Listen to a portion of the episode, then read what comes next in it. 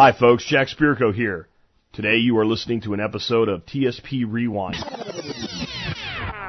Commercial free versions of past episodes, podcast blasts from the past. I put these up when I can't do a show due to professional commitments or rare vacations. These podcasts will appear in standard iTunes, Stitcher, and other feeds, but will be titled TSP Rewind episodes and numbered accordingly. And today, folks, we are rewinding back to December the 11th, 2012 as we continue along in this journey of rewinds, each episode during my winter shutdown being a year closer to the present. But we're still well in the past here. 10 years and a few days ago, December 11th, 2012. This was originally episode uh, 1038. That's kind of crazy to me that that long ago I had already crossed a thousand episodes. Anyway, it was called Understanding the Coming Shifts in Society. I didn't get to listen, like sometimes I don't even listen to an episode when I'm doing a rewind because I'm always kind of in a hurry when I'm doing rewinds. I, I don't get to listen to the episode. I look at the show notes and kind of make the new intro. This one I didn't really get to listen to all the way through, but I got to listen to about 20 minutes of it and then I look at the show notes and I have to say, am I 100% right? Because we're talking about the coming shifts in society in this episode. No, but I would say that I am close to 95% right and maybe closer to 100, getting a 100 score, if we look at it from the standpoint of did I get the macro trend right and maybe not the micro method by which it would occur? Uh, absolutely correct. And it, the other side of this is, is while of course I would tweak it a little bit if I did it today, uh, because you, you know more, uh, what, 10 years down the line than you did 10 years ago about what's actually happened. If those little tiny tweaks were made, if I were to bring in some of the things about manufacturing and how we've been affected with supply shortages and all, I could do this episode today and people will be like, yeah, yeah. Like this is a perfect episode for right now even though I did it 10 years ago. And, and the reason is when I put together this episode, and I will tell you that when I was doing this episode, back at this time, it kind of a continue on yesterday's theme. I still had the Doomsday Prepper people contacting me. It was still in that time frame. Uh, I was getting a lot of it from the audience of of, of a fear based thing. And I wanted to do, again, we were toward the end of a year like we are now, and I wanted to do an episode that kind of created a mental reset on, yeah, there's a lot of things to be concerned about, but there's a lot of things that we can do about them. And it's best that we let go of the things we can't change because that's that circle of, of concern versus circle of control, circle of influence that we have around us where we need to put 99% of our effort, effort. The 1% is just for awareness of the concern. So if we know if the tornado or the hurricane or the law, you know, as far as a new law coming is going to affect us. We use that 1% for awareness and we just go right back into planning our lives. And so I put a, a lot of research into this and I took something uh, that I've, I've, I've continued to hone and develop over the years that I've always been fairly good at, which is pattern recognition. And I, I looked at how did we get to where we were, and what was the pattern of progression that led to the point we were sitting in again back in December 2012, and what did that what did that say about where we were going? The other thing I did was I took the other, you know, real skill that I, I, I kind of developed in my young life, being a mechanic in the Army, which was troubleshooting. And so then you, you start to pick apart each piece of the process and understand where things are going wrong and what, if anything, can be done about that problem, or do we scrap this particular vehicle and start over? Because sometimes you actually did that. We used to do a thing in the Army called the ECOD, estimated cost of damages, and if the cost of fixing a vehicle exceeded its replacement cost, it went to the military junkyard. Just a basic mathematical equation. And, and of course, we can't do that in our world, but we kind of can. We don't send the thing to the military scrapyard, right? But what we do is we send the thing that somehow we've allowed into what we believe to be our circle of control or influence, and we banish it to the junkyard that is that circle of concern. It's there, it exists, the thing happened or is happening, but we can't do anything about it. And that led to really an interesting episode. As I was listening to the 20 minutes of this during the prep work for it, I was kind of like Man, I, I wish I actually had time to listen to this whole thing to do my new intro, but With that said, I didn't, so we'll cut it short here. And we'll rewind right now, all the way back to December 11th, 2012, originally episode 1038, Understanding the Current Shifts in Society. And this is one of the rewinds I would love your comments on, whether they're on the blog where I publish, sent to me by email, because I did listen to the whole thing. What did I get right? What did I get wrong? And what did I get right as far as the trend, but wrong by the means which with the trend would occur?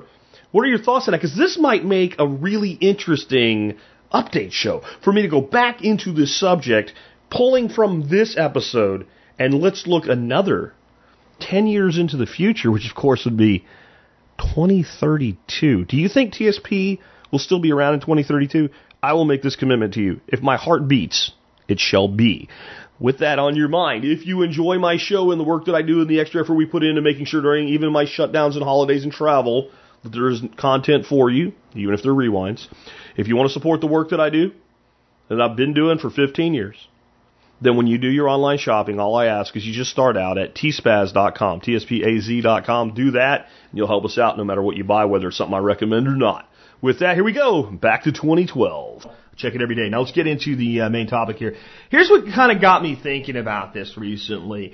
I've had to have a lot of conversations lately um, as things like 2012, apocalypse shows, doomsday preppers, non-reality doomer TV, and, and crap like this has uh, surfaced and become more and more popular. The lathering up by all, you know, Discovery Channel, Science Channel, History Channel, they're all running Armageddon stuff as we're leading up to December 21st where nothing's going to happen. And the preparedness industry really kind of became really hot in the last couple of years. And uh, people, you know, that meet me either online or offline always have one of two takes, and it's either they're all freaked out and they're in on all in on this apocalypse crap, and then the majority actually like they they they see everybody that is involved with preparedness in that light. You're like one of those crazy people on Doomsday Preppers. And here's the thing: most of the people that think we're crazy like shows like Doomsday Preppers but they like it the same way that somebody might watch Jersey Shore or the Kardashians. They don't want to be that. They look at the dysfunctionality and feel better about themselves. And I don't care if you think I'm crazy. I really don't. I put in the show notes today that my business partner, Neil Franklin, who I still work with from time to time on things, but we worked together for a number of years very closely. We were great friends. Uh, I mentioned yesterday about the only thing I could say I miss about corporate America is hanging out in bars with him and discussing ideas uh, and everything else I don't miss at all. Um, his nickname for me was Crazy Jack, um, especially after he saw the way I would run meetings, you know. Uh, and it didn't bother me at all. I, I thought it was great. So I don't care if you personally think I'm nuts. I, I, I really don't care. But if you've listened to the show for any length of time, you know that I actually care about people. I, really, really do. And I really want to help as many people as I possibly can. And part of why, if you hear me talk about Doomsday Prepper sometime, and all of a sudden I become, I don't know, one guy out there said he, so when I, when I start to tweak, he calls me Stu, right? It's like my alternate personality. You know, the reason that Doomsday Preppers and, you know, knowing the producer, having met him face to face, hearing him say things like, I have no integrity, I can't afford to have integrity, it, that's what makes Stu come out. But it's not because, like, it's not my way, so I'm angry. Uh, it's it's not that at all. Or if they did it the way I, it's nothing to do with me personally. It's that I see the results of this when I talk to people because I try to talk to everybody I can about what I do. I'm a non-covert prepper. I don't hide any. Why would I? I'm I'm on the air every day. You know, there's no point in me trying to hide who and what I am. It's just not. And it's not saying that you know nobody should kind of keep a low profile. Most of you should, but somebody has to step up and evangelize this, and that's me. So I talk to people and I see the results, and what the result is for people is I don't need to worry about it because all of those people are crazy. And you gotta understand when you're looking at those crazy people on TV, here's what you're seeing. People with a predisposition to go too far. People that generally don't know what they're doing. A few of them I, I've seen have. And people who aren't anywhere near as crazy as they're presented, packaged and delivered and edited to you as completely crazy. So even the, the, the nut jobs they show on that show aren't anywhere near as bad as they're presented. They're presented to the extreme because that's reality TV. So when we understand that, we start to realize, and and some of the stuff that I, I can't watch the show, guys. I, I can't. I tried to watch it the other day, and there were two guys, and the one was going to come stay with the other, and the one was like the lead dog because it was his bug out location, and they were going to saddle up and meet together, and they were either out of Houston or San Antonio or something like that, and they drive out to this place, and the one guy shows up, and the other guy's got the gun on him as a drill, and making him get on the ground and crap, and they have the kids out, and they get up in a deer blind, and the guy's wearing hearing protection, and the other guy shoots in some kind of practice shooting, and the guy's laying on the ground crying because his ears hurt. Oh man, I'm like, this is all. I mean First of all, most of you guys know that every time you turn on the outdoor channel, somebody's in a deer blind with a cameraman taking a shot, and if you're wearing hearing protection, that should happen. And then we're gonna have this big break. I mean, it's just stupid. And and again, the problem isn't that it's stupid; it's what it, the stupidity says to the average person that just starts to wake up to this cocoon around them to the reality that they're not always safe. They're sitting on their TV and they've heard about this hurricane that's going to hit the Northeast and it's going to be epic and whatever. And and then they, they all of a sudden they see people's houses ripped off the foundation, people digging in gar, and they start to go, wait a minute, maybe, maybe, maybe we should be at least putting a few cases of water up and whatever. And then they see this crap, and if they and they you know they talk to their wife, the wife has seen this crap, and then all, or the husband's seen this crap. Either way that it goes, and all of a sudden we're going to do nothing because we don't want to be like them. That's why it angers me.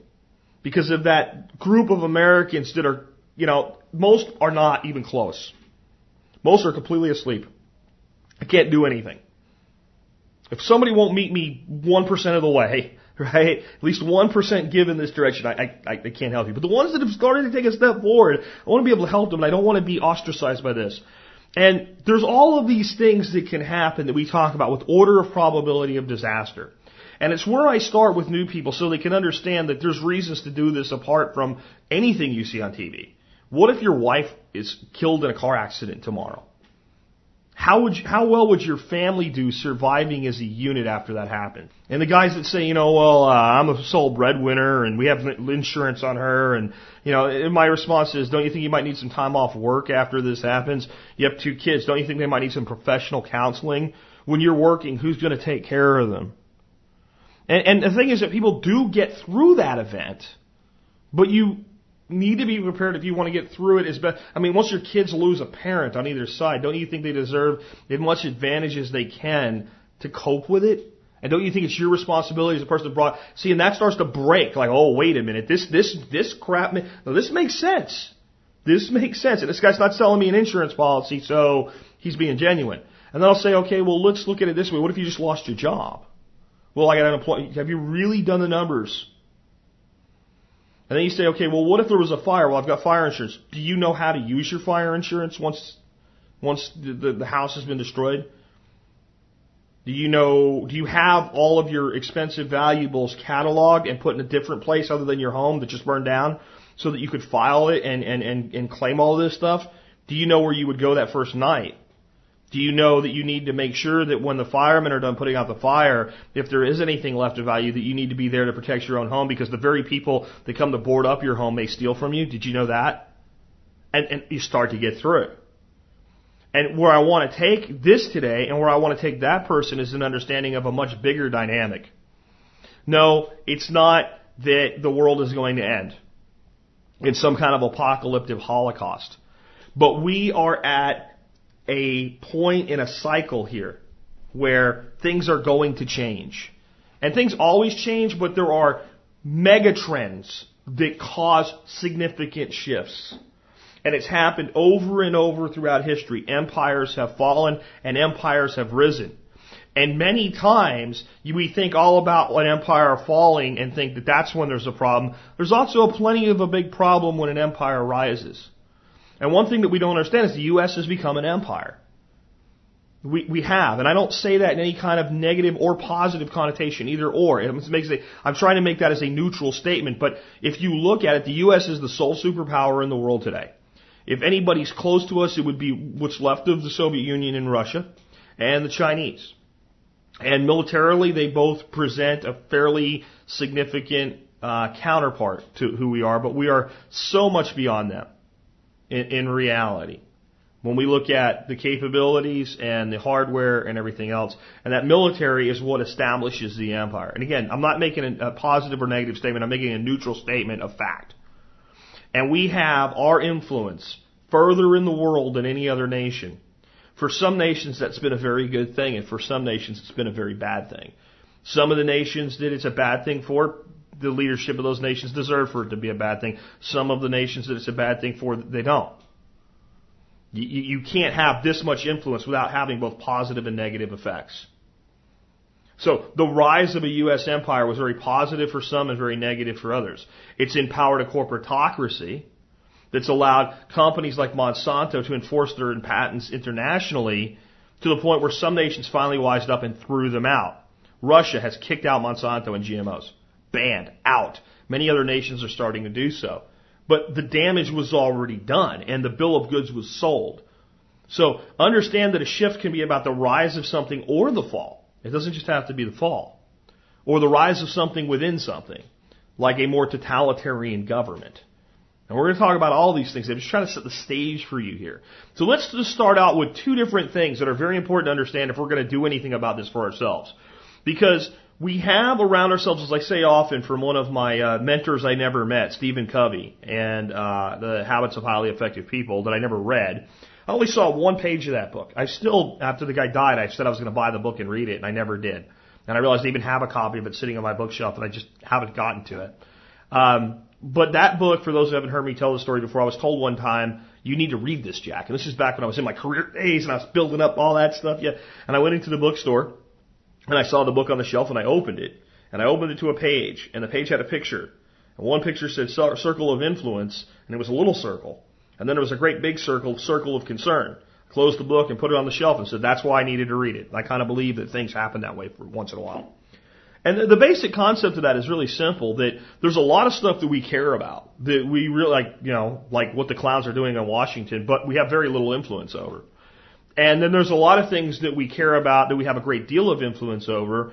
And in our lives, we tend to gravitate toward the big problem we have no influence over and spend all our energy and time there. We do this in our personal relationships and we do it at the, you know, the macro global level where people sit around and worry about something that they can't actually do anything about. And all their energy time goes there, and all the stress in their life comes from there. And because the stress is being received about something you can't do anything about, the stress kills you. Part of our chronic illness in America, the two biggest things killing people in America today, you know what they are? The, the number one thing is stress. And it's the way I just described that stress. The number two thing is a food system that creates massive amounts of inflammation in our bodies. And that leads to everything from heart disease to cancer. And those two things are directly created by this massive overall circle of concern.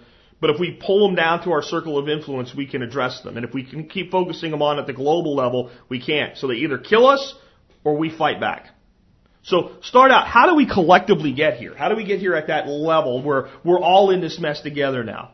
Well, it's not all did it was just let's just screw everything up. That's a great idea. No, what happened was society began to coalesce around different civilizations over time. And before the advent of things like fossil fuel based energy and mechanization and advances in technology, any society that developed into a culture had to defend what they had aggressively because anything that was more than just a dirt floor hut was extremely valuable to everybody else who wanted a piece of it. And this was the, the you know the days of empire, the Roman Empire, the British Empire, etc. And along the way, as those empires expanded into undeveloped parts of the world to get things, anything from spices to art to silk, the undeveloped world began to see what the developed world had and started to develop it for themselves. And over time, we ended up finding these things we would call today shortcuts. Instead of taking two months for something to get across the ocean, we could fly across with an airplane in half a day. And that was fairly far into the advancement.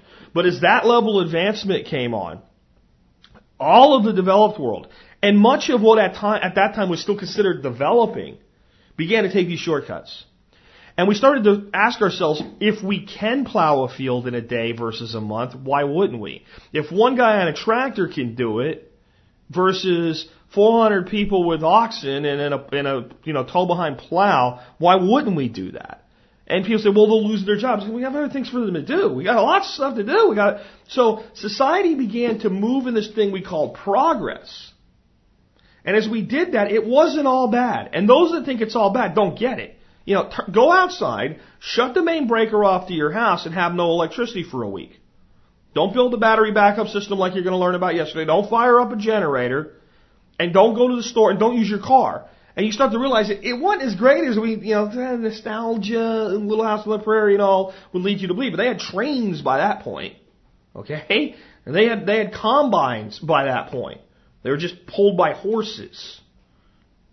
Alright? Or, or, or oxen. But they had this technology already being developed beyond, you know, one guy with a plow in the field. As that developed, we started to expect more and more and more. And people became more and more divorced from what it actually takes to get things. So you buy an iPhone today, or um, an Android, or whatever your brand of smartphone is, and you have an expectation of that that thing will basically do more than a very large desktop computer would have just 15 years ago. And it damn well better come be, you know, something you can buy for a couple hundred bucks and you don't even understand what went into getting just some of the metal that makes up some of the components that are inside it. And how impossible that would be. And this has created this collective idiocy of, of the population that just thinks it can always be this way. It can always be this way. And I'm not one of these guys that tell you it's all going away. In fact, I have to constantly reassure you, no, it's not. In fact, don't prepare for it to all go away because you'll get hurt that way too. But some things are going to, it has to. Because a lot of the places that we get materials cheaply to do all this stuff now, it's not just that it's dependent on oil and how much oil is there, because there's more than, there's more than the peak people think and less than the people of the mainstream tell you. The truth's somewhere in the middle. But it's also somewhere there's a place where they dig a hole in the ground and pull lithium out of the ground. And it does damage. And the people that live there are starting to go, wait, I don't know if I like this. And maybe I don't want to work for a quarter a day anymore. And don't they have that right? And as all those dynamics come into play, it creates a propensity for a shift. But this, that's how we got there.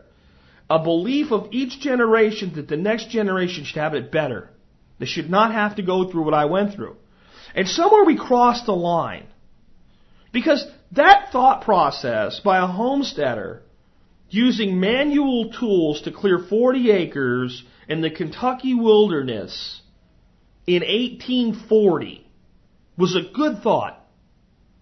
But somewhere along the lines where in the modern age we got to a point where that meant that, the, that our children would have, have nothing that they had to do, only what they wanted, and they wouldn't even need to understand how things worked.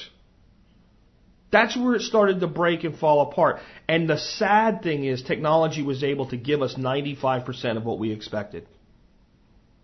And why is that sad? Because it reinforced the delusion that it could continue.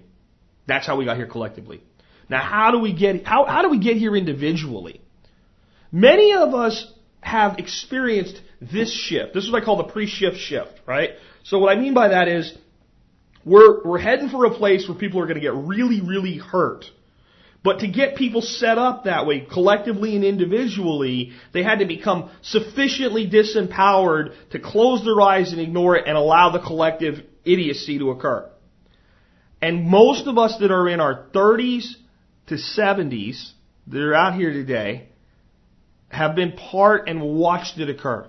Most of us that I would say are in our mid 30s or older lived in a time when it wasn't like this. We know better. Now, some of us grew up in, you know, a 1970s version, suburban, big city, yuppie family, and we might never have seen that even at 40 years of age. But most of us in that age bracket have. I know I did. And somehow, we got caught in this too. We were told, get good grades, go to school, follow the rules, which 40 years before probably wasn't really bad advice. But the rules started to become somebody else should do it. The rules started to become, there'll always be more. The re- rules started to be, technology can fix everything. The rules started to be, you don't need, you shouldn't work hard. That's for people that are uneducated. The rules started to become, a shovel is beneath you. The rules started to become, you deserve a car when you're 16 years old. The rules then became, you deserve an iPod, a cell phone, a pager, a computer. And none of these things in and of themselves are bad, but the rules became that you were literally entitled to them. And along the way, many of us that knew better treated our children this way. We said, I don't want them to have it as bad as I did. And a lot of people that say that didn't have it very bad. I have one particular family member says, you know what it was like growing up. You went through some hard stuff too. And this guy, what he means by his hard stuff is a lot of times when he was playing football, his dad was at work at the night shift so he could put food on the table. And what I mean by it is at 16 I was living alone because my family was crazy. And I had to go out and find a place I could live that I could afford to pay rent at 16. And I'm thinking, you don't know nothing. And I just say nothing. But really. And there's so many people walking around with that mindset that they had it so tough. Why? Because the old man worked hard? Because he always took care of you? Because he always, and, and, and then psychologists came in and started telling people, yeah, that's bad. Whatever's wrong with you, your parents did it to you. And some of them, some people got this a direct, but there's a lot of indirect messages there. So, so collectively we got there through a big mess that we can't fix. That's our circle of concern. Individually, it's all us. It's all on us. And we have led ourselves to believe that it'll just be okay. Even many of us that prep today, we think that way. Well, it'll be fine tomorrow. I'm prepping for this one day, but tomorrow is going to be fine. And if we don't do that, then we do something almost worse, and we get crazy and we become like the doomsday prepper idiot, laying on the ground crying because his ears hurt. Literally crying like a baby. Now, those two worlds seem different, but they're a lot the same. It's a clinging to an idealism without an understanding of fluidity and change. And that change isn't always progress. This nation's people have been led to believe for the last 50 years that there's only one place for us to go, and that's forward. And that forward is always good. We have been led to believe that everybody that came for, before us had it worse and that was bad, and we should never have it as bad as they did. We've been led to believe that government can fix our problems for us and should. We've been led to believe that hard work, when I'm talking about physical work, is something that is derogatory. That if your child grows up and builds houses for a living, that's somehow a terrible, terrible failure on your part as a parent. And this is how we got here individually. We believed all of this bullshit. And now the world is about to say, hello, hello, yeah, yeah, yeah. Uh, that's not true. The whole world's about to say this to us. There are certain things that are coming that there is no way you're putting it back. One thing is population, and it's hitting us in two different ways. And it's hitting us more about its movement than its direct growth or decline. There are people that believe that we are about to experience a demographic bomb. Instead of the, the rapid, uncontrolled growth that we feared and we were told about how the planet would be stripped of all resources and there'd be 2,500 trillion billion people everywhere and you walk out the door and you walk into people, then we're all going to fall over and die because there's no air left. Right? Instead of it being that ridiculousness, that actually in certain societies, the birth rate is falling to the point where the population is beginning to decline. Or even moderate to flat. There's a problem with this. In the United States, our economy is not built based on a population that maintains stasis or declines. In fact, stasis or decline of population in this country will absolutely result in economic depression at best. It's the only result it can have under the current monetary paradigm and under the current industrial paradigm. And I'm not saying that a decline in population would be a terrible thing. I'm telling you under the current system it has to be. That the system itself would have to change to absorb that. Right? So that's one problem you have with population. Another problem with population is it is still growing. Anybody that says the global population is not still growing is crazy. It's just not growing in certain places, it's growing in others. And in the places where it's growing, it's exceeding the decline.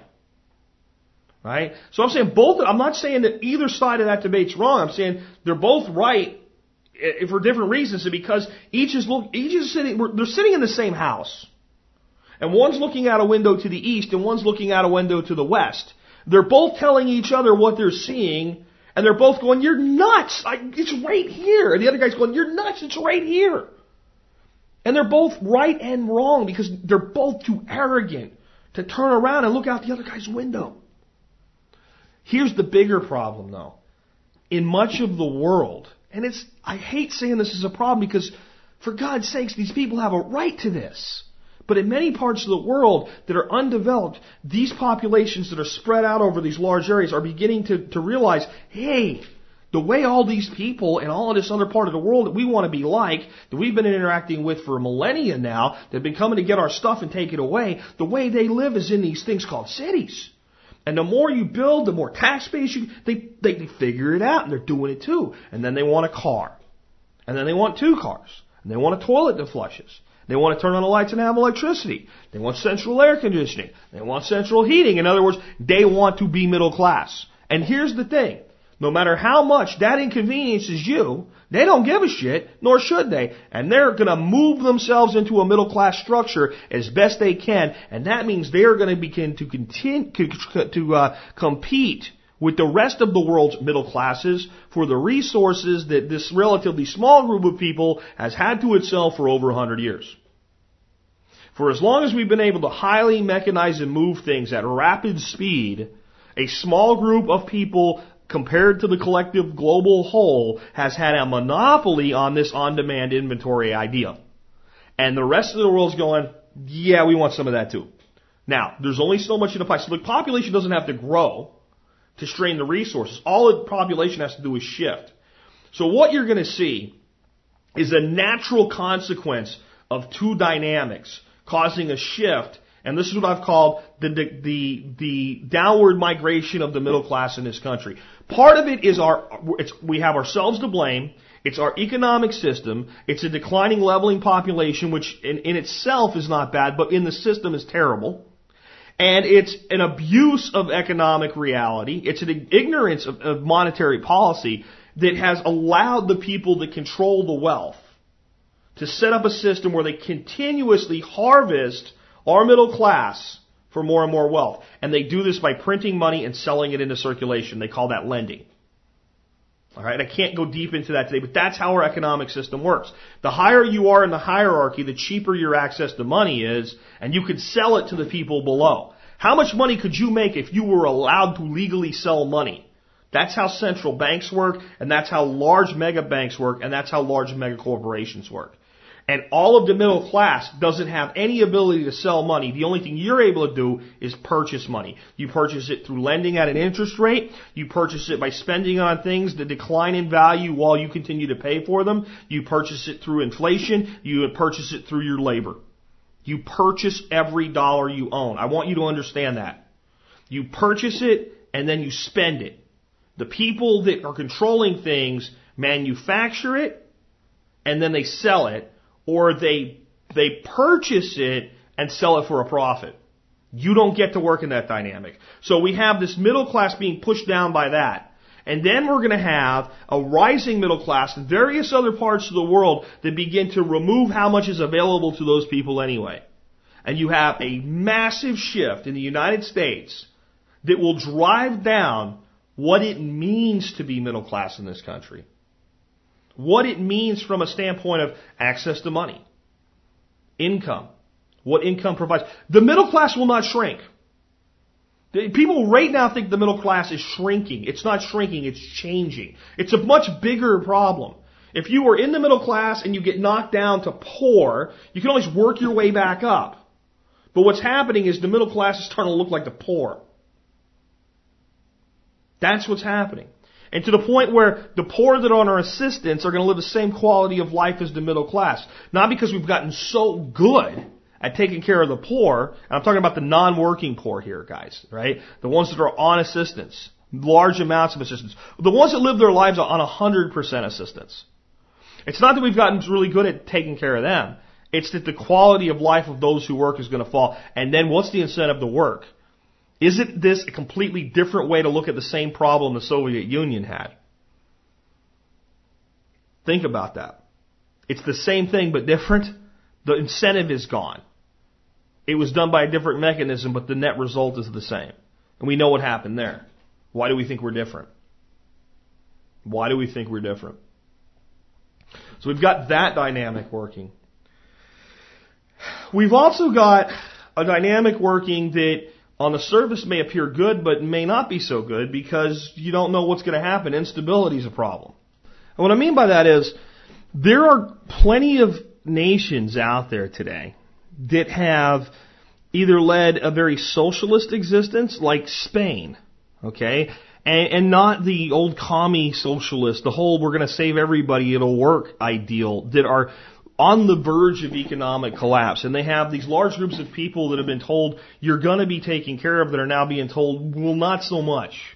You'll still get something, but not what you were promised. And eh, this is creating a divide in those nations where the people that actually are working hard are starting to resent the people that haven't for decades.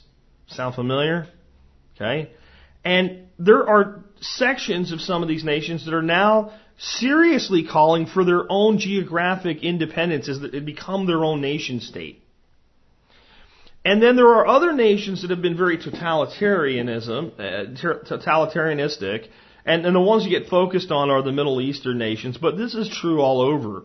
Where the general population is not just saying, I want to be part of the middle class, but we don't so much want you telling us what to do anymore. Now that's creating an entire different dynamic. Citizens are expecting to have more control over their nations. There is an active global popular rebellion, and in spite of the fact that some people try to convince you of this, it ain't all unified. Everybody in their own place wants their own thing, their own way. And that creates a global instability as well. That's going to create a shift.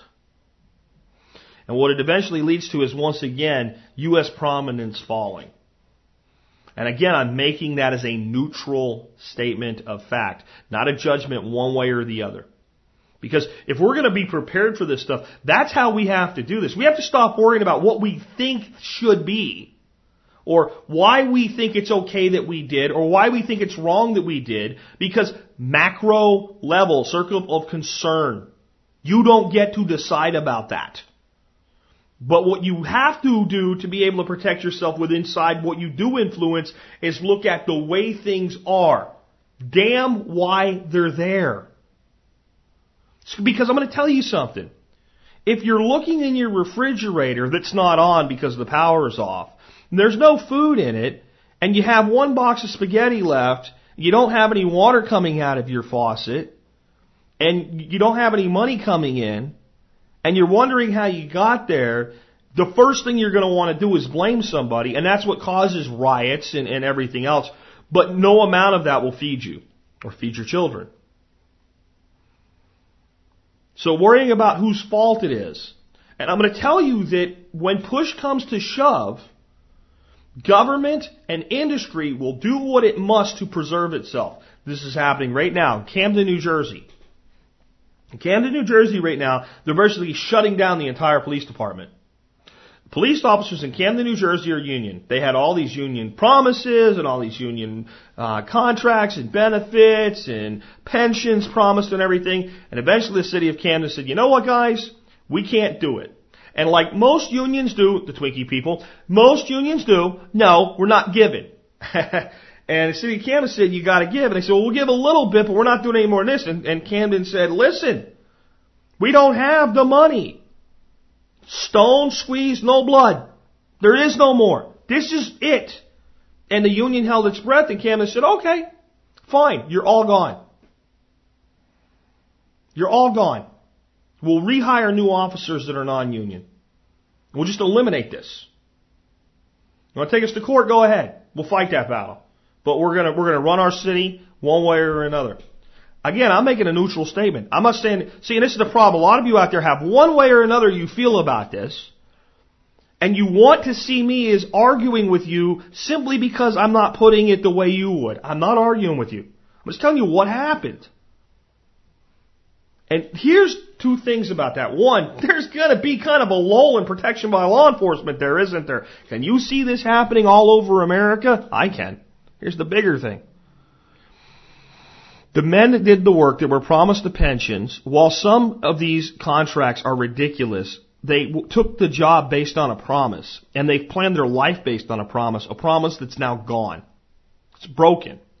It ain't gonna happen. And financially, they're seriously, seriously impacted by this, and very few people understand it. Um, my son's uncle and aunt on his birth father's side of the family are pretty good friends of of our family today still, and we try to make sure that he has interaction with them every time that we can. And they're they're really nice people, and I wish they didn't live so far away because I'd I'd like to see them more. But they both work for the state of New York. He is a parole officer, and I don't know what she does. She works kind of in the whole like processing world or something like that. And he just retired. He earned his retirement a couple of years ago, and now he's at home and he's working and all. And when they were down one time, they were talking about budget cuts coming to the state, and she said to him, "Do you think they'll cut your retirement?" He said, "Eventually they have to." She couldn't believe it. And she's like, "You're okay with that?" He goes, "I don't, I don't get to decide whether I'm see because this guy thinks this guy's a smart guy, and she's a smart person too, but she doesn't. She did. You could tell at least at that point she didn't get that. And most people in that situation don't. They don't have a spouse that does to explain it to them. And what they'll do over and over again that you're going to see, and this is another huge part of the shift that's coming, folks. City after city, county after county, and state after state is going to have this come to Jesus meeting with their employees, especially the ones that are on retirement or nearing retirement, and the, the, the, the, the response is going to be, we want it, and they're going to say, you ain't getting it because we don't have it. We don't have it. The money's gone. Where'd it go? We spent it. It's gone. We're mortgaged for 30 years now. And we don't have the tax payments to service the debt. Raise taxes. I gotta raise your taxes to collect more of your taxes to pay you what I promised you. That doesn't work. You can't rob Peter to pay Paul. It's a lie. It's a lie. And there's a limit. And the more a, a, city, a town, a state, a county, a nation declines, the less you can tax it. Tax the rich. That won't pay for crap. It won't work. The, the, the, the system's broken. Everything we do that we think we're going to repair it is just misleading ourselves and feeding a beast that's going to slaughter us. This is not, again, I don't care what your politics are. This is reality. This is mathematical certainty at this point. If you look at the budgets of cities like Los Angeles, San Francisco, if you look at the budgets of cities like New York, if you look at the budgets of cities like Seattle, it doesn't work. It doesn't work. Any head of a company that looked at that balance sheet would know his days as CEO are limited. And he'd know his company's screwed. And he would be in an emergency management mode the second he got close to where these people are, and these people are conducting business as usual. They're denying the problem, they're ignoring the problem, they're saying the problem's not there. So let me sum this up for you. We got a national economic system that requires growth and a population that's not going to give us growth. We have a limited number of resources in the world that we've become dependent on and a rising population of people that would like some of those too, and they're damn well entitled to some of those too. Please don't, please don't be arrogant enough to think that they're not entitled to some too. Not just have it given to them, not have it taken from you. I'm saying they work, they earn, they build, they create, and the place where the stuff comes, this is what people don't get. It's not an endless stream. All of this stuff that you have has to be built, manufactured, and delivered. And there's a finite capacity to that. And as more people develop the ability to compete with their money and their labor and their time for it, there's going to be less for you to get. And that's true of food, comfort items, luxuries, everything. And the price will be driven up by more competition. That's how the free market works, and there's nothing government can do to actually stop that from happening. It always happens. It always will happen. It's economic law. So we got that going on. Then we've got countless cities, counties, and states that are microcosms of the federal government that have done the same thing, only their ability to continue is nowhere near what the federal government's ability to continue is because they don't have a printing press called the Federal Reserve to print more money for them. So they're running into the ceiling, and that's why you've seen, God, you know, I hope I have credibility with the long-term listener at this point. 2008, I start telling you, you're going to see cities and counties going bankrupt. What have you seen in the last year if you've been paying attention? Was it four or five cities this year in California? We're done. North Las Vegas? We're done. Central Falls? We're done. Detroit? They're done, but they won't admit it. Now, what happens when we finally have that reality in a place like Los Angeles or Honolulu, Hawaii or Chicago, Illinois? Because it is coming. It is coming. It is going to happen. So we've got all that going on.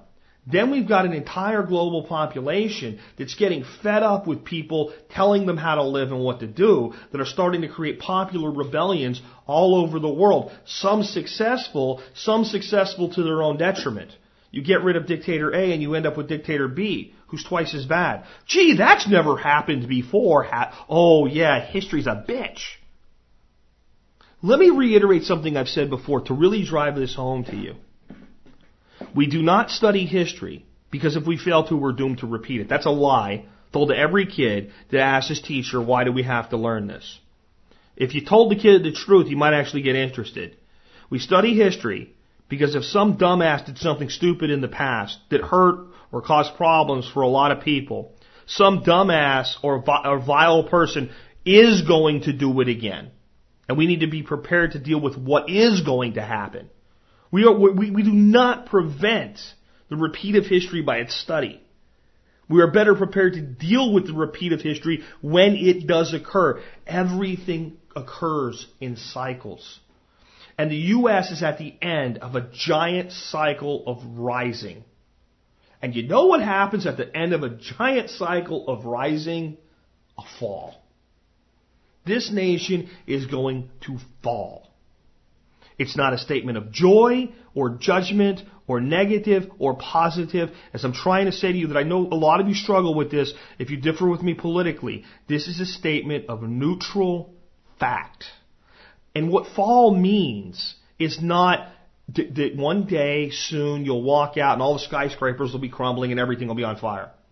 But this place that we've enjoyed for so long, where we get our poor to live better than the wealthy did a hundred years ago. Do you know that? Do you know our poor probably live three to four times better than a wealthy person did a 100 years ago. Maybe not Vanderbilt wealthy, right? Where you had like 40 servants around taking your clothes off for you and all. They live better than that. But the average person that we would consider, you know, a wealthy person by station, owns some property, has a business, makes a good income, can buy the stuff that they want. That person, due to both technology and social engineering, lives today, the, the poor person today in our country, defined as impoverished, lives better than that person did in 1900.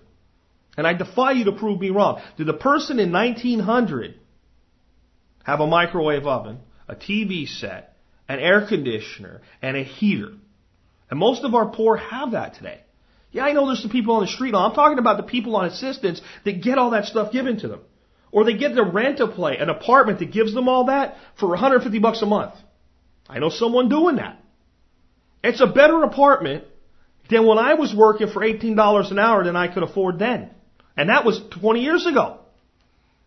And they're paying 150 for better today with government assistance. Section 8. My sister lives in a house she could never afford to buy. Never afford to buy. She's a grocery store clerk. She works a cash register. And I love my sister because she's my sister, but when I'm dead honest about this, she has reached the pinnacle of her mental fitness and capability. This is it. She's been doing the same job for 10 years, and that's admirable because at least she can hold a job, but she will never even become a section manager. This is finite for her. she's got a job that I could pull a 16 year old kid off the street, train him for two weeks, and he could do it equally as good as her. And she's able to live in a decent house due to Section 8 and her income level.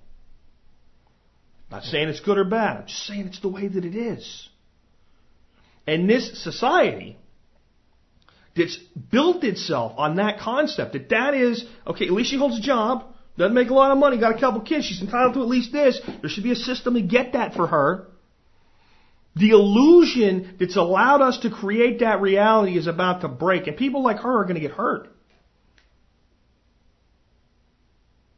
You're not going to just be able to stay there anymore. Do you know how that works? The, the owner of the property gets a little bit of money for her, from her, and a bunch of money from the government. If the money from the government goes away, do you think he's going to be like, oh yeah, you could stay here for 150 bucks? No. And the mentality's so rooted. I remember when her youngest child was getting to an age where they cut off WIC, Women, Infants, and Children Support. She said to me, they're going to take away my WIC. I said, it's not your WIC. It's your infant's WIC who's no longer an infant and hasn't been for a number of years. You no longer qual, and it was like somebody literally came into her house and she had worked and bought food and put it in the refrigerator with her own money and she felt like they were coming open her refrigerator and take it away. This is the delusion that we're not just living under, it's not just the people doing it. It's every person out there that thinks it's okay. That those systems exist. Because they cannot exist. They cannot exist sustainably. That's a word that we throw around a lot in the green movement and everything. Sustainability.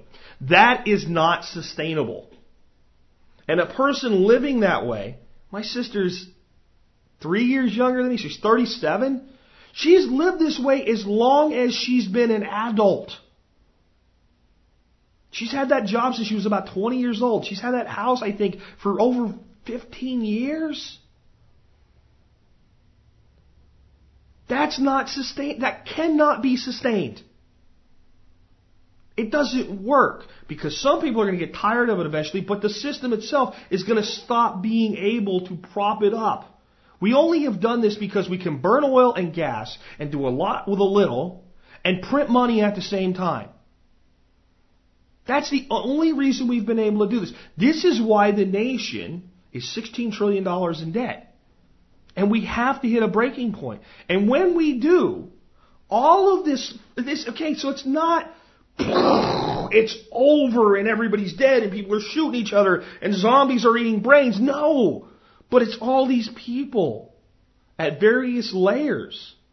From people like my sister to people that have never, at least she works, right? She has a job. She shows up all the time. She's held her job that long. She's just single and has a low enough income, she qualifies for the extra assistance. She's the working poor.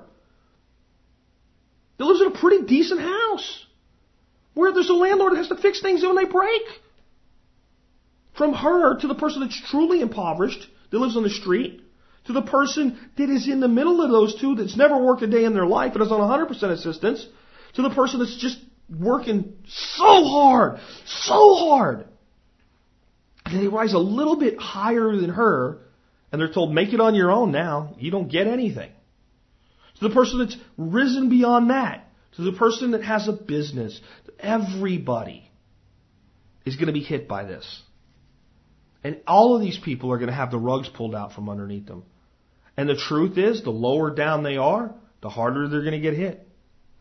This fantasy that some people have, well, the rich will get theirs when this happens. No, no. The rich will get yours when this happens. You understand me? You, this is what you need to understand. The rich are not who you think they are. The rich are, they are not the people that live four blocks away from you in the bigger house. Those are people that just are doing the same thing you are and we're a little bit more successful doing it by and large. The rich people, you don't even know who they are. And when this comes down, the rich aren't going to get theirs. The rich are going to get yours and that guy down the street and the poor person's all at once. The rich are not going to get theirs. The rich are going to get yours. And there's very little you can do about it. And this is the shift. This is a global shift. And you are as likely to stop it today or prevent it from happening today as you are from getting in a spaceship, flying out side of the Earth's atmosphere, getting around to the leeward side as, the Earth orbits around the sun, holding your hand out the window in a spacesuit and stopping the progression of planet Earth. The shift is that powerful. It is going to happen. Because there's almost 7 billion people in the world today, and over half of them are clamoring for it to happen. Over half of them don't even understand that it's going to happen, and a very small minority in the middle are going, holy shit, are we screwed? That's me. That's us. And when you're in that movement, when you're in that group, it's very easy to go nuts. It's very easy to go to the extreme and think that it's gonna, because it just seems like, you know what, it would be, we, I, for some people, I think they, they, are, they fear the reality of the growth of a totalitarian state more than they fear going out and fighting for a scrap of food. Because the other shift that's happening, liberty in this country is dying on our watch. And a lot of people seem to think that when this shift occurs, this multitude of shifts occur, that the government will falter enough that that liberty will be restored. Only if we take it. You, you don't build a police state and not use it, folks. And that's what's being built around you right now. And I don't want to scare anybody or freak anybody out or, you know, make you think I've gone over to the complete, you know, crazy town or anything. But this is, this is some facts about what's happening to liberty in this country. Your government is working at breakneck speed trying to get anything it can through legislature, and it's been shot down many times by people resisting it, and those are small victories, but victories nonetheless, to get more control over the internet because they don't like the fact that you can disseminate information so easily on the internet, and they want a kill switch. They want a kill switch. That they can just go, ah, national emergency, click, internet's off. They want that. They've publicly asked for it. We are powerful in this country in the liberty movement because we can communicate with each other. That is our greatest power. They want to take it away. In Utah, the NSA, the group that you hear about once in a while but not very often, the group that's more secret than the FBI and the CIA, is building a data center larger than the United States Capitol building to store information. If you realize how much information can be stored in a smartphone, and you realize that a, a system and bank of computers of that size is being put together to store information, it doesn't take a rocket scientist to figure out who they're storing information on and what kind of information they're storing. They're keeping information on everybody and they're storing everything they can get. That's the only reason you need that much space. So that's what they're doing. That's what they're doing right now. And again, this is public. I'm not making this up. This isn't awesome, you know, crazy conspiracy site. This is publicly available information that that facility is being constructed. There are permits in place to allow up to 60,000 unmanned drones to have access to U.S. airspace, some controlled by state governments, some by federal, and many by local governments and police departments. 60,000 aircraft with cameras and audio capability to fly over your country, 60,000 of them. Jeez, where would they get all the data for that data? Oh, there you go. So we have this falling of liberty. And you think that the people in control don't know the shift is coming? They just put out a report on it. I covered it yesterday. 140 pages saying the United States and the world will be a different place in 2030. Folks, it'll be a different place in 2020. A lot different. They know this is coming and they know you're not going to sit idly by and let it happen and just go, oh, okay, take half of my pension. And the other guy's like, yeah, you can have all mine. That's, it's not going to happen, right? People are going to get pissed. Here's the thing. Most of you listening to me know that you've been lied to your entire life about reality. That's good. It's not good you've been lied to. It's good you know. You're not the problem. Out of 330 million people in America today, maybe 10 million people really know they've been lied to. Maybe 40 million, maybe get it intrinsically, even though they won't fully admit it yet. Take out the kids and the old people, and you got roughly 100 million people collectively believing everything that they've been told and expecting to get the results they've been promised, who are all going to go pretty much ape shit when this happens. And when they do, Your government will come out and tell you we have got to stop this. We've got to protect what you have. So that the 200 million people that still have something will let them step on the necks of the 100 million and they'll be stepping on the necks of the 100 million on their way to your neck. Step on yours too. And tell you we have to do this in the name of safety. Where have we seen this before? This is what's coming. This is the shift that we need to be prepared for. And the way that we prepare, prepare for it is we do as much as we can right now with all of the wonderful resources that we have to create as much sustainability in our lives and the lives of our families and our communities as possible. We need to be building for a real future, not not prepare, you know, not expecting the one that was promised to be delivered. See, most people view the future as a big box with a bow on it and are told, you know, at least by the time you're 69 or 72 or whatever it's going to be, you'll get this stuff called Social Security, Medicaid, and Medicare, and now you'll get health care at least uh, right away, and there'll be all of these things. You'll get your 401k, and everything will be fine. Everything will be, and you got this pension, and you got, or you got this retirement, or you got this investment that you made, or whatever it is. They believe that that's in a little box, and that one day they'll reach the point where they get that one, and they'll get to that box, and they'll open it, and something will be in there. And eventually they'll get another box, and you know one day they'll get the big box. It's a guaranteed income for life. Some of those boxes are far enough into the future, folks, that they're they don't have everything in them that was promised, and some of them are so far into the future. Uh, for most of us in our 40s, about all of your boxes, and everybody younger than us, your boxes are empty. At your best, at best, the box is empty, and at worst, the box has a giant steaming pile of dog crap in it. All right, you're actually better off with an empty box than what some of them may contain. So if we know all this, and the reality is that that shift is coming and we can't stop it, then what do we do? We build the resiliency in ourselves today.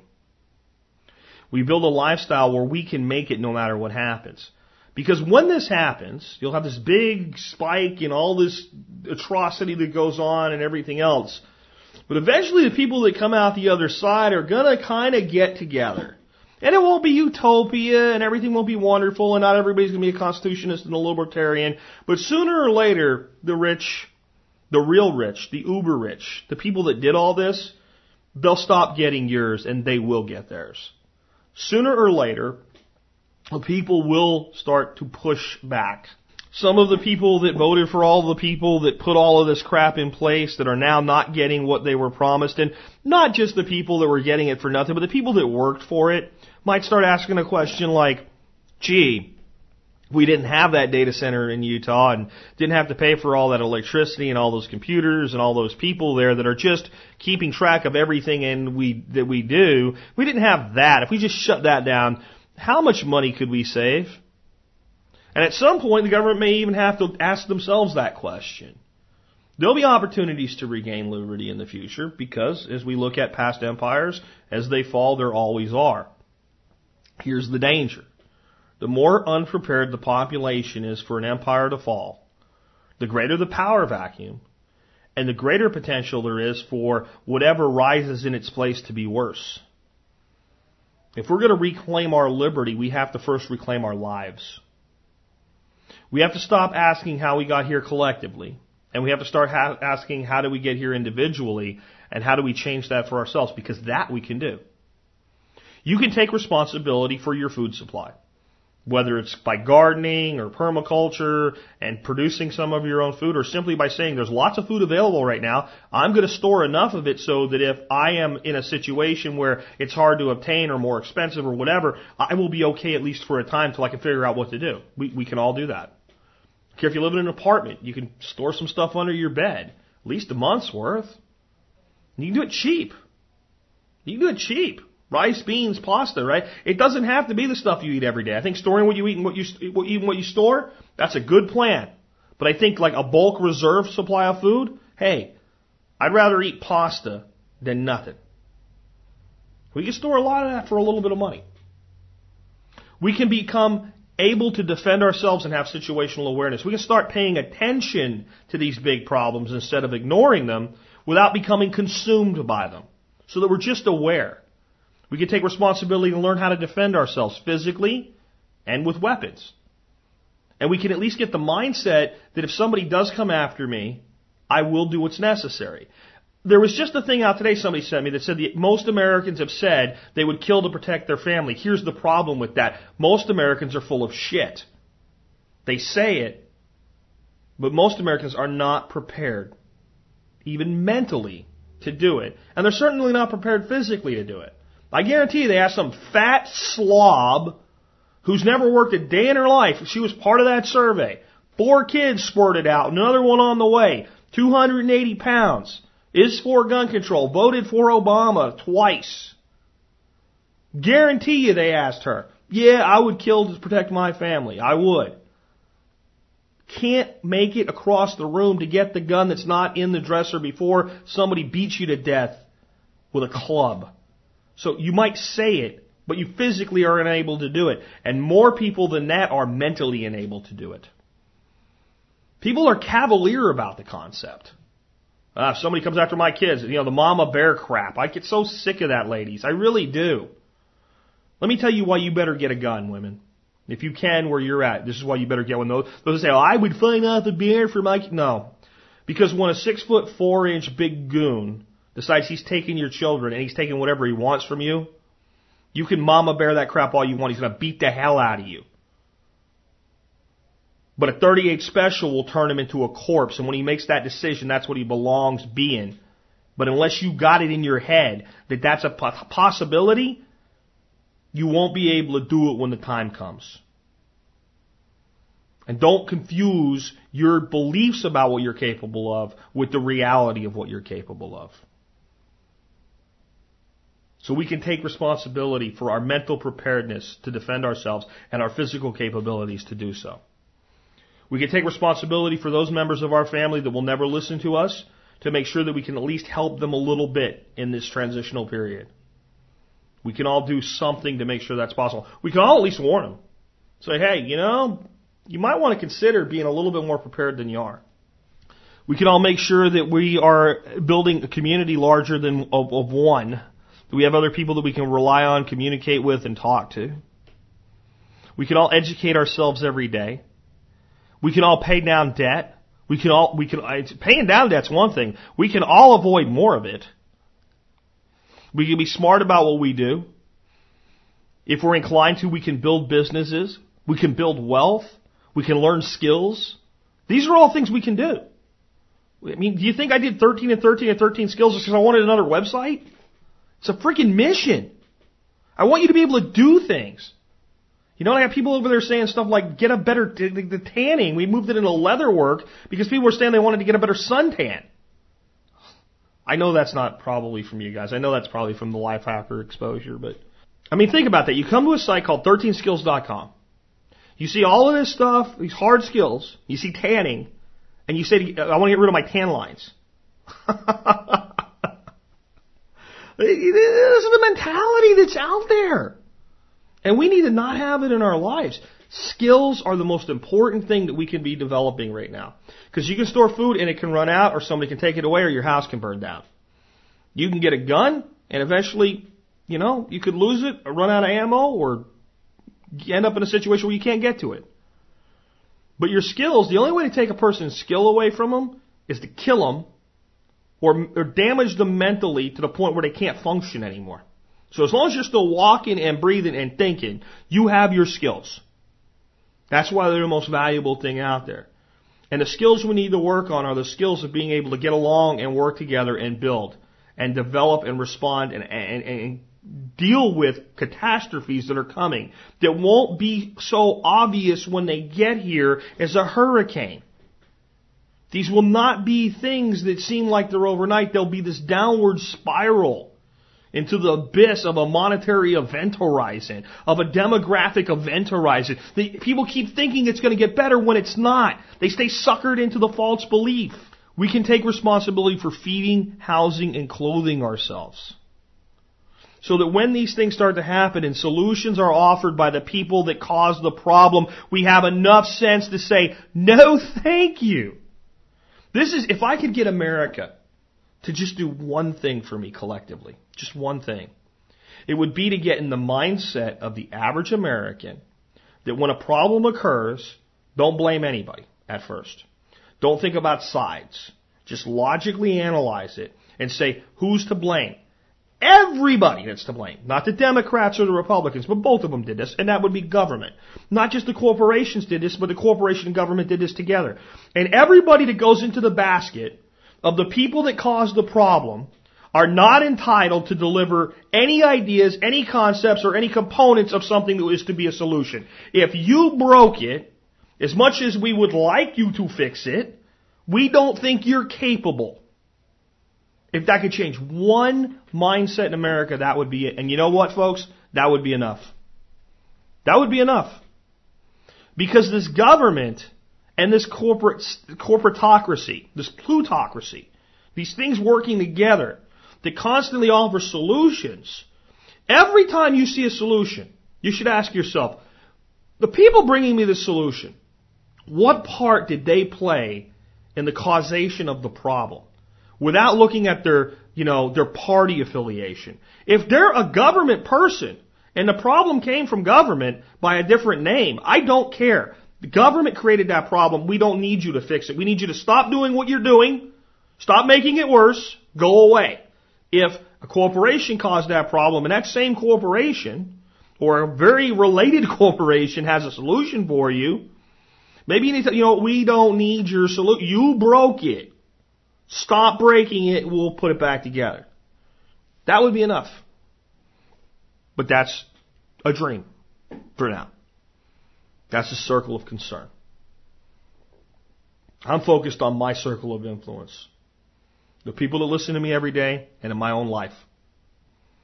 Building resiliency and redundancy into my life and into the lives of as many Americans as I possibly can through a common sense approach that just says there's certain things you need and therefore you have an obligation to be responsible to be able to provide them for yourselves and for your family. And on some level, to help your community do the same. That's it. That's all I can do. But it's a lot. And it's all you can do. But it's a lot. It's a lot for you too.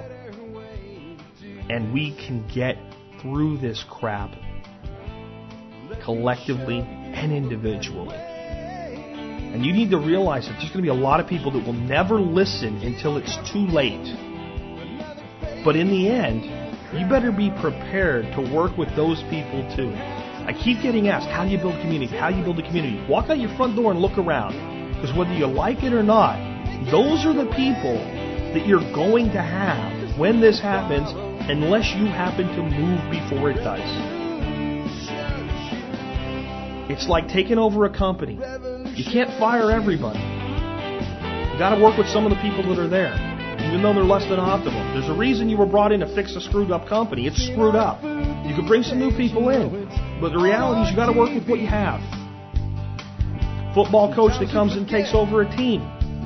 Can't get rid of everybody trade a few players out, go out and negotiate some new. But in, the end, you're working with the structure of the organization and the players that you've inherited that have already failed. But somehow, sometimes, that right CEO comes in and makes a company successful.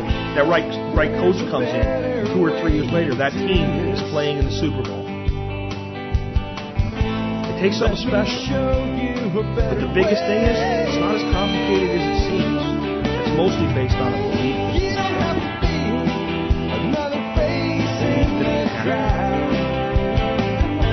And that's better that,